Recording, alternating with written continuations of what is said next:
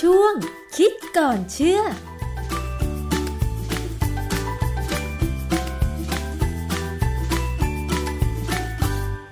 พบกันในช่วงคิดก่อนเชื่อกับดรแก้วกังสดานนภัยนักพิษวิทยาและดิฉันชนาทิพไพรพงศ์นะคะ พูดถึงเรื่องของขยะค่ะ มีปริมาณขยะที่มนุษย์เราใช้แต่ละวันมากทีเดียวนะคะ แล้วก็ตอนนี้ค่ะสถานที่ทิ้งขยะแต่ละที่นั้น กองขยะที่ต้องรอการเผาทำลาย หรือการทำลายให้ถูกวิธีนั้นก็มีปริมาณที่มากเหลือเกินค่ะ เฉพาะในกรุงเทพหรือประเทศไทยเนี่ยก็วันละหลายพันตันทีเดียว มันก็มีขยะประเภทหนึ่งก็คือขยะพลาสติกนี่แหละค่ะที่ เราก็รู้กันอยู่ว่ามันทำลายยากนะคะ แล้วกว่าที่จะย่อยสลายไปเนี่ยใช้เวลานานบางชนิดนั้นก็เป็นร้อยปี ก็เลยเกิดการรณรงค์การ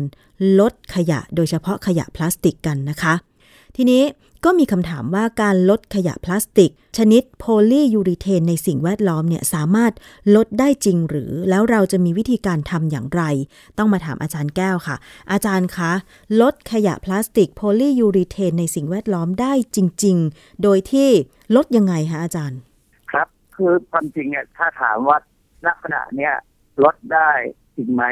มันกำลังอยู่ในการวิจัยอยู่นะฮะ คือในเรื่องวันเนี้ยเราจะคุยเรื่องของการที่ว่าใช้วิธีการทางสิ่งชีวิตช่วยในการย่อยพลาสติกพวกโพลียูเรเทนเนี่ย ให้มันเปลี่ยนไปให้มัน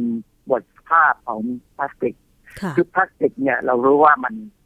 คงทนในสิ่งแวดล้อม ค่ะ แต่ที่มันคงทนเนี่ย มันไม่ได้คงทนในรูปของพลาสติกที่เราเคยใช้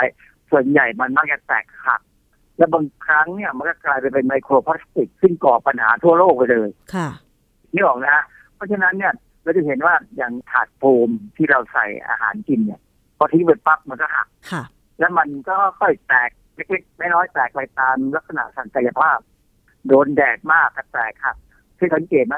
ราวตากผ้าเนี่ย ต่อให้ตัวราวเป็นโลหะนะ ค่ะ มันจะมีข้อต่อแล้วมีอะไรบางส่วนจะเป็นพลาสติกนะซึ่งตรงเนี้ยจะไปก่อนโดนแดดมากๆแล้วก็ค่อยยุ่ยยุ่ยยุ่ยยุ่ยเสียไป ใช่ ไอ้ตัวราวจะให้เป็นเซเลตจะไม่อยู่อะ ค่ะ ไม่ได้เพราะว่าไอ้ตัวข้อต่อพลาสติกก็ไปแหละ อีกอย่างหนึ่งอาจารย์ที่เห็นได้ชัดก็คือ ครับ ไม้แขวนเสื้อที่เป็นพลาสติก พอใช้ไปสักระยะหนึ่งค่ะอาจารย์ มันก็จะ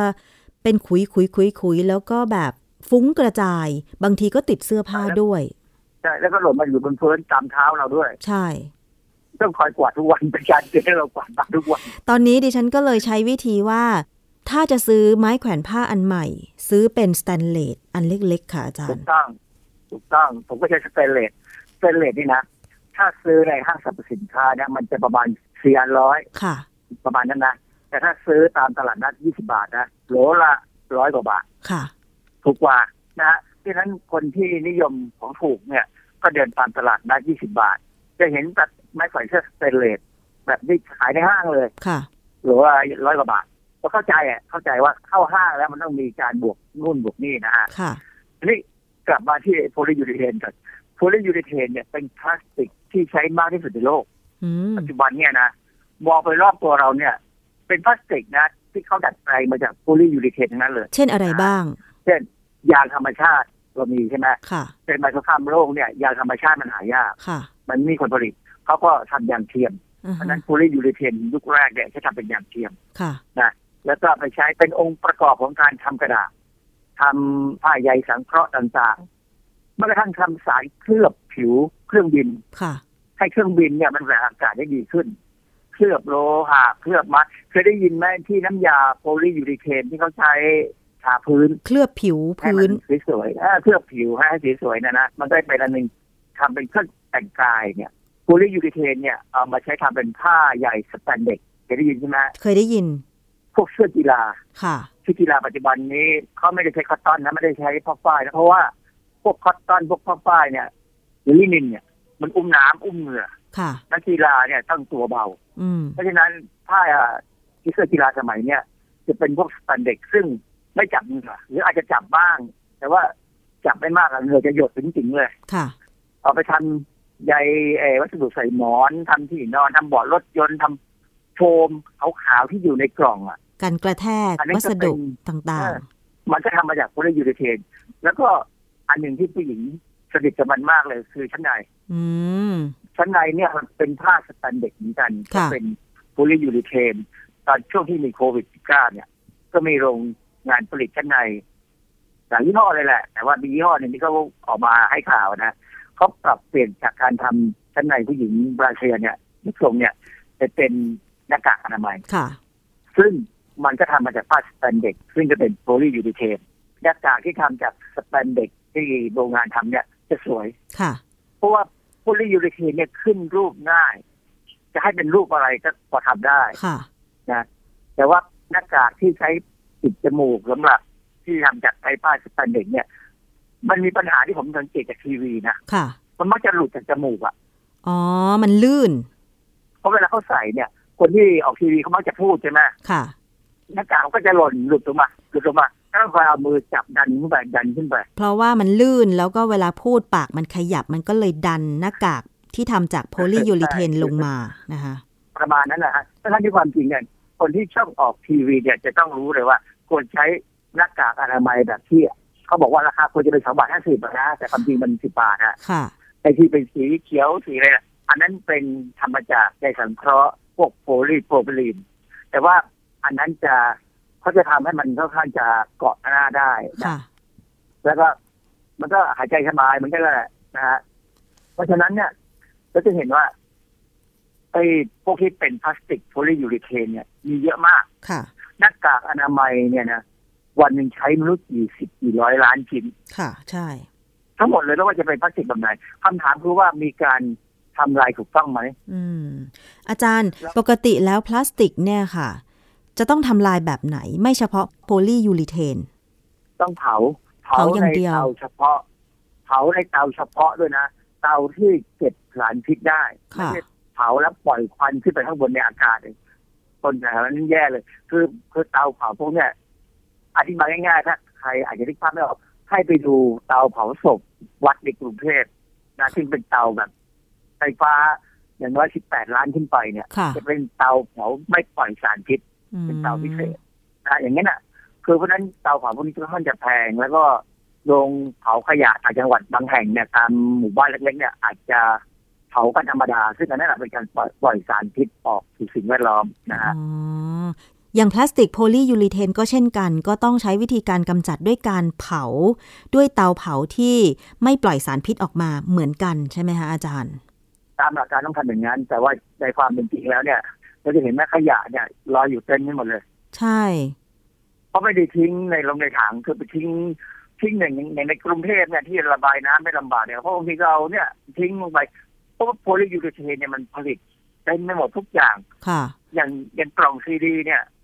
ก็เป็นโพลียูริเทนกันนะ ค่ะ ได้เหมือนกันนะฮะ แทบทุกอย่าง มีหลเป็นโพลียูริเทน ที่เราใช้ในชีวิตประจำวันโดยที่เราอาจจะไม่ได้ทันสังเกตก็เป็นพลาสติกทั้งนั้นเลยอาจารย์ อย่างเมื่อก่อนเรายังใช้ปิ่นโต ที่เป็นสังกะสีหรือสแตนเลสแต่ปัจจุบันนี้เนี่ยมันมีกล่องข้าวหรือปิ่นโตที่เป็นพลาสติก อันนั้นก็ถือว่าเป็นพลาสติกชนิดหนึ่งด้วยเหมือนกันใช่ไหมฮะอาจารย์ก็คือ เอ่อ วิธีการกำจัดก็ยากเหมือนกัน ฮะก็เป็นพลาสติกจะมีหลายแบบนะ มันแล้วแต่ว่าจะเป็นแบบไหนก็ตามแต่ทุกอย่างเนี่ยโดยหลักการสุดท้ายเนี่ยเวลาเผาเนี่ยต้องทำลายด้วยการเผาอย่างเดียว ค่ะ คือจะเอาไปหลอมใหม่เนี่ยนะก็ได้บางอย่างไม่หลอมใหม่ได้ขึ้นรูปใหม่ได้นะใส่สีซะให้มันเป็นพลาสติกที่เอามารีไซเคิลแล้วเนี่ย ก็ก็เลยต้องจะใส่สี ค่ะ เช่นพวกถังเหมือนกระมังสีดำเนี่ย มันจะเป็นอย่างนั้นหรือสีแดงน่าเกลียดน่าเกลียดอ่ะคือพลาสติกที่เอามารีไซเคิลเนี่ยเขามักจะใส่สีให้มันดูรู้ว่าว่ามันไม่ใช่พลาสติกใหม่อะนะ ค่ะ ก็ใช้ได้ อันนี้ก็ไม่มีปัญหาแต่ว่าบางอย่างเนี่ยมันเอามารีไซเคิลไม่ได้ก็มีโพลียูริเทนเนี่ยรีไซเคิลลำบากมากเพราะมันแข็ง อืม แล้วข้อสังเกตว่าอะไรเป็นโพลียูริเทนก็คือเวลาเผาเนี่ยนะมันจะมีควันดำปีเลย โห ค่ะ ดำมากแล้วก็เหม็นมากเพราะมีสารพิษเยอะ ค่ะ สารพิษที่ได้จากโพลียูริเทนเนี่ยมันจะเป็นสารก่อมะเร็งด้วย อืม ตอนนี้เป็นเรื่องเรื่องเรื่องที่น่าน่าสนใจที่ว่ามีการพยายามทำไงให้มันมีการย่อยสลายได้ ค่ะ ทั่วโลกเนี่ยเขาทำกันหมดผมว่าในเมืองไทยก็มีคนทำแต่มันยังไม่สำเร็จ ผมก็ไปเจอบทความอันหนึ่งนะเขาไปพบว่ามีแบคทีเรียบางอย่างเนี่ยสามารถย่อยสลายได้ ค่ะ นะย่อยสลายโพลียูริเทนได้ เป็นบทความชื่อ Toward Biorecycling Isolation of a Soil Bacterium that grows on of polyurethane oligomer and monomer ในวารสาร Frontiers in Microbiology ก็คือบทความนี้ก็บอกว่าเขาไปเจอไอแบคทีเรียที่มันสามารถจัดการกับโพลิยูริเทนทั้งที่เป็นโอลิโกเมอร์ หรือเป็นโมโนเมอร์โอลิโกเมอร์ก็คือมันมีองค์ประกอบที่เหมือนกันเนี่ยเรียงกันหลายหลายตัว ถ้าเป็นโมโนเมอร์โมโนแปลว่าหนึ่งก็คือตัวเดียว ค่ะ เพราะฉะนั้นมันจัดการได้ถึงขั้นรากฐานของโพลิยูริเทนเลยว่าจัดการเปลี่ยนได้หมดเลยนะฮะ ค่ะ คือคนทำวิจัยเนี่ยเป็นนักวิทยาศาสตร์เยอรมันนะแต่ความจริงผมเชื่อว่าทั่วโลกเลยทำในเมืองไทยเราก็มีคนทำนะสมัยผม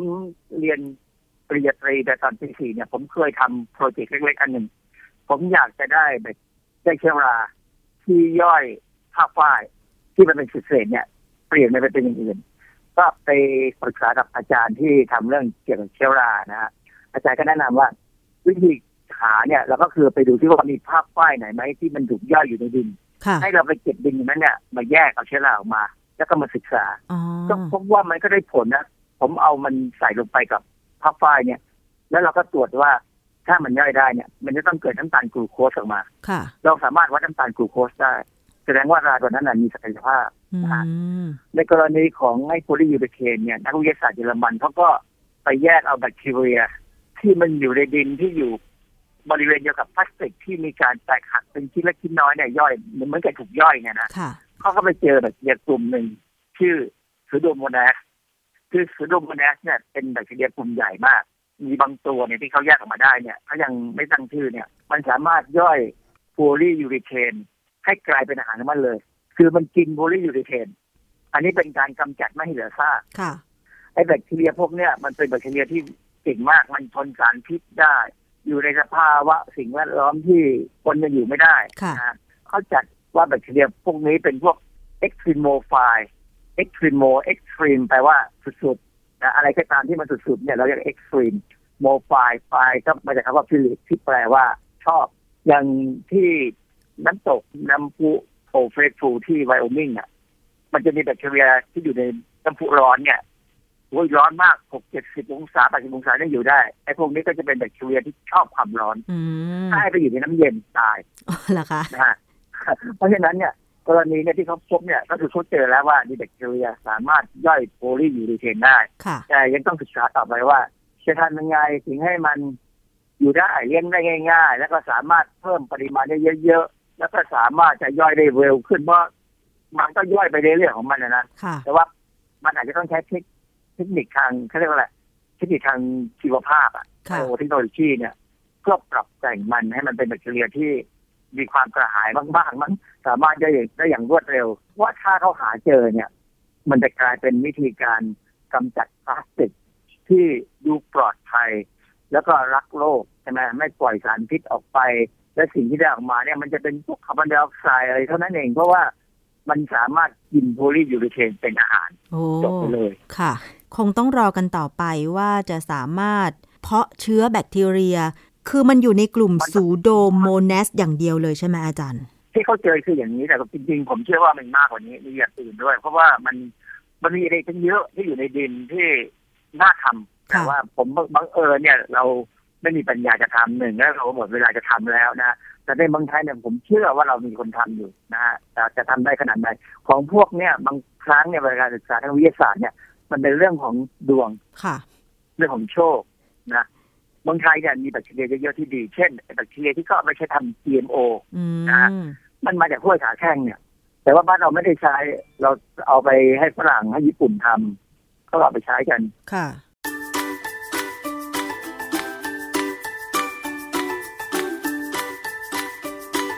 ช่วงคิดก่อนเชื่อ